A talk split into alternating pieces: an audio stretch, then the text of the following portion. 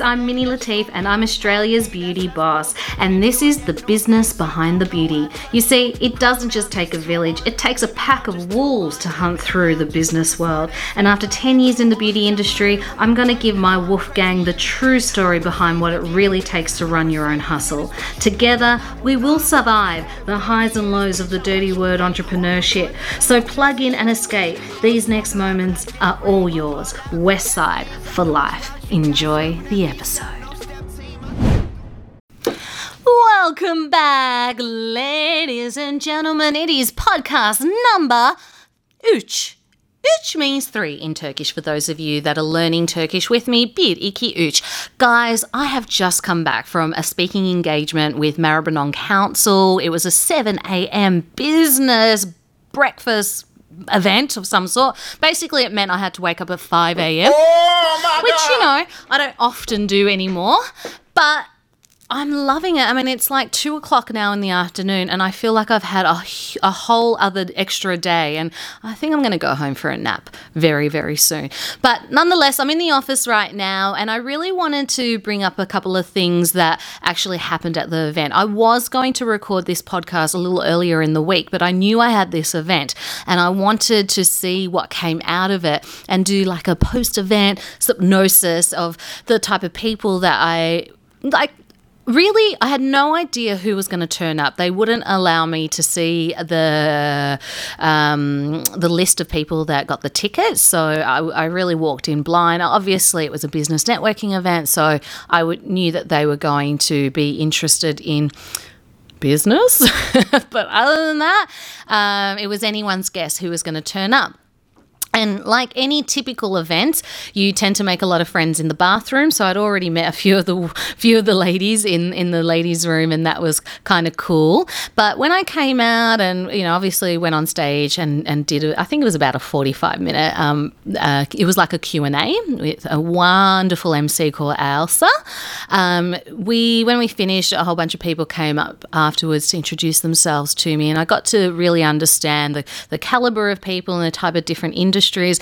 My God, there's so many accountants in the world. Can we just talk about that for just a moment? Yes, man. I mean, I never knew so many people are wanting to be accountants or are accountants or own accounting firms or an expanding in accounting is very very interesting uh, anyway and i mean god bless my cfo came as well um, and his uh, his team also does our bookkeeping and he also um, does my CFO stuff on the side. I actually have a different accounting firm that does our uh, accounting too. So I have a lot of people that deal with our numbers, but it was nice to have some of our suppliers turn up as well. And I did have quite a few people from our head office team, which was lovely to see.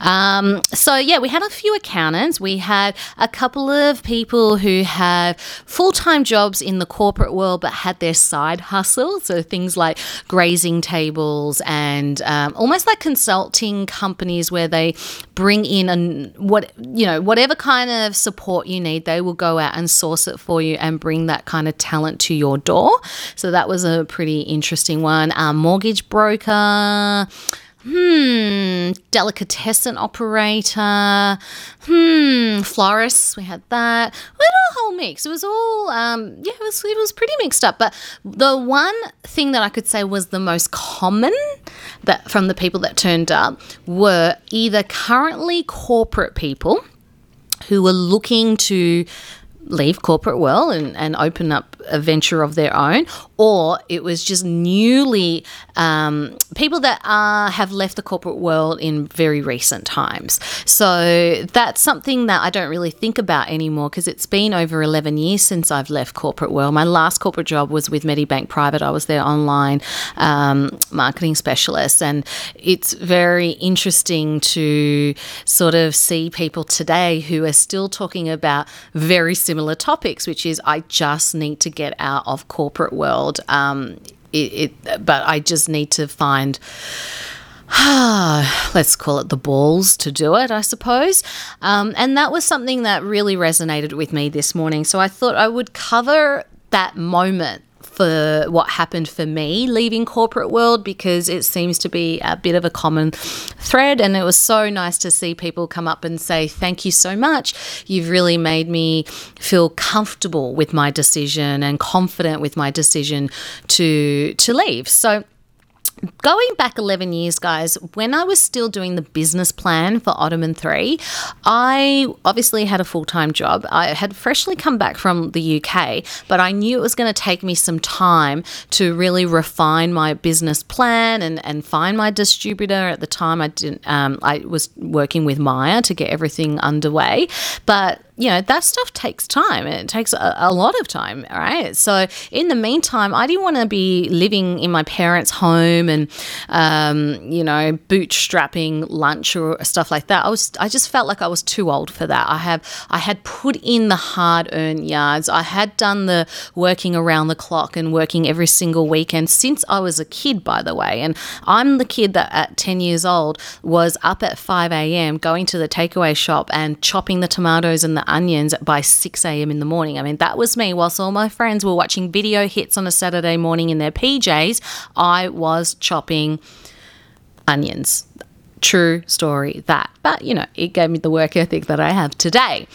So, moving along, um, I, I really just wanted to make sure that when I made the decision of leaving corporate world that I had at a time got all my ducks in a row. So I really needed to get a job to make sure that I could pay for a lifestyle that I was accustomed to by now and then still making my dreams come alive. So I, I managed to balance that. And by the way, I was single. I didn't have a kid. I was young. Like I was able to to juggle these things. And I also knew that this was the probably the last chapter of my life that I would be able to juggle basically two jobs essentially.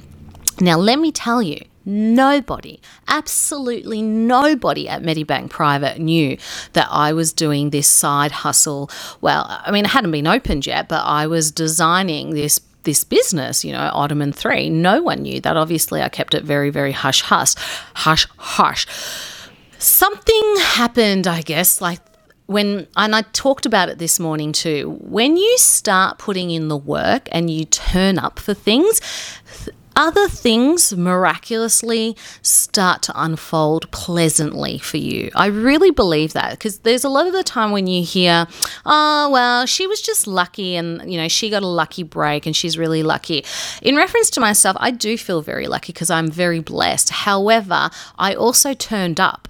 Now, if I didn't get up in the morning and turn up and put in the work, then my and I'm using my, you know, um, quotation marks here, my lucky break would not have happened for me. So you've got to turn up for all the other wonderful things to fall into place for you. So, anyway, fast forward, I'm at Medibank. I'm basically ready to open my doors at Myer High Point, and I'm thinking to myself, oh crapola, how am I going to manage the full-time job, corporate job, and I, you know, I was quite senior as well. And then on, on top of that, uh, run a seven day business at Myer. And on Thursdays and Fridays, we're talking about 12 hour days. How on earth am I going to manage that? But, you know, it, it just had to be done. So I opened the doors on a Saturday. So I was there all day Saturday, all day Sunday. And then Monday, I got to go back to work. So the little teeny tiny team, I had a team of two people at that point. Um, I had to let them be for that Monday and the Tuesday and the Wednesday. But come Thursday, I went straight from the office on Thursday night to, to Myer and the same thing on Friday nights and then back on Saturday and Sunday. So I was doing that for about I'm going to say, I think it was three months. So, unbeknown to anybody at Medibank Private, I was now running two jobs, right? And this is my lucky break. It literally happened for me. So I turn up for work one day at Medibank, and my boss, who was one of the managing directors, said, um, Mini, we, we, we need to talk. I was like, okay.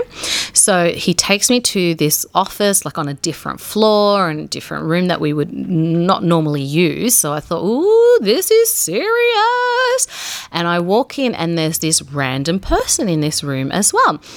Oh no, it wasn't random. Sorry, let me let me um, rephrase. There was a HR HR person in the room, but as I was walking the room, I re- recognized that there was some other random person sort of lingering outside of the room. They didn't come in with us though.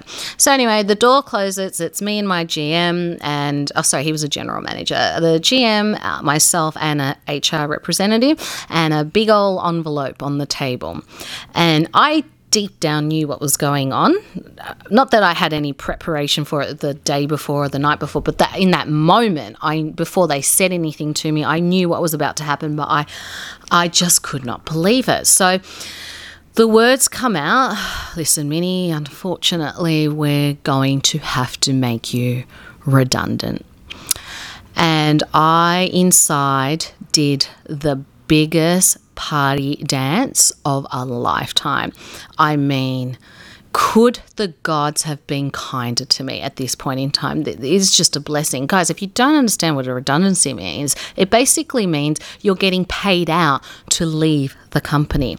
So I had a check in this envelope. Well, not literally a check, but the offer was in the envelope or the contract or the formalities or whatever whatever you want to call it. And on that piece of paper was thirty thousand dollars. They were paying me 30 grand to leave. Do you understand what 30 grand does for someone that has a mortgage to pay, has a, obviously the, their daily yes, bills, yes. and also have just started a side hustle where they're not going to get a salary? I was not paid by Ottoman 3 for at least the first year. So suddenly I had $30,000 out of nowhere in my bank account and free time. Suddenly I was available seven days a week and I didn't have to worry about paying the mortgage for at least a few months. And guys, I could have not been happier. And obviously, you know, it's a somber occasion for them because, I mean, as they were making more and more people, it was a period of time they were making quite a few people redundant.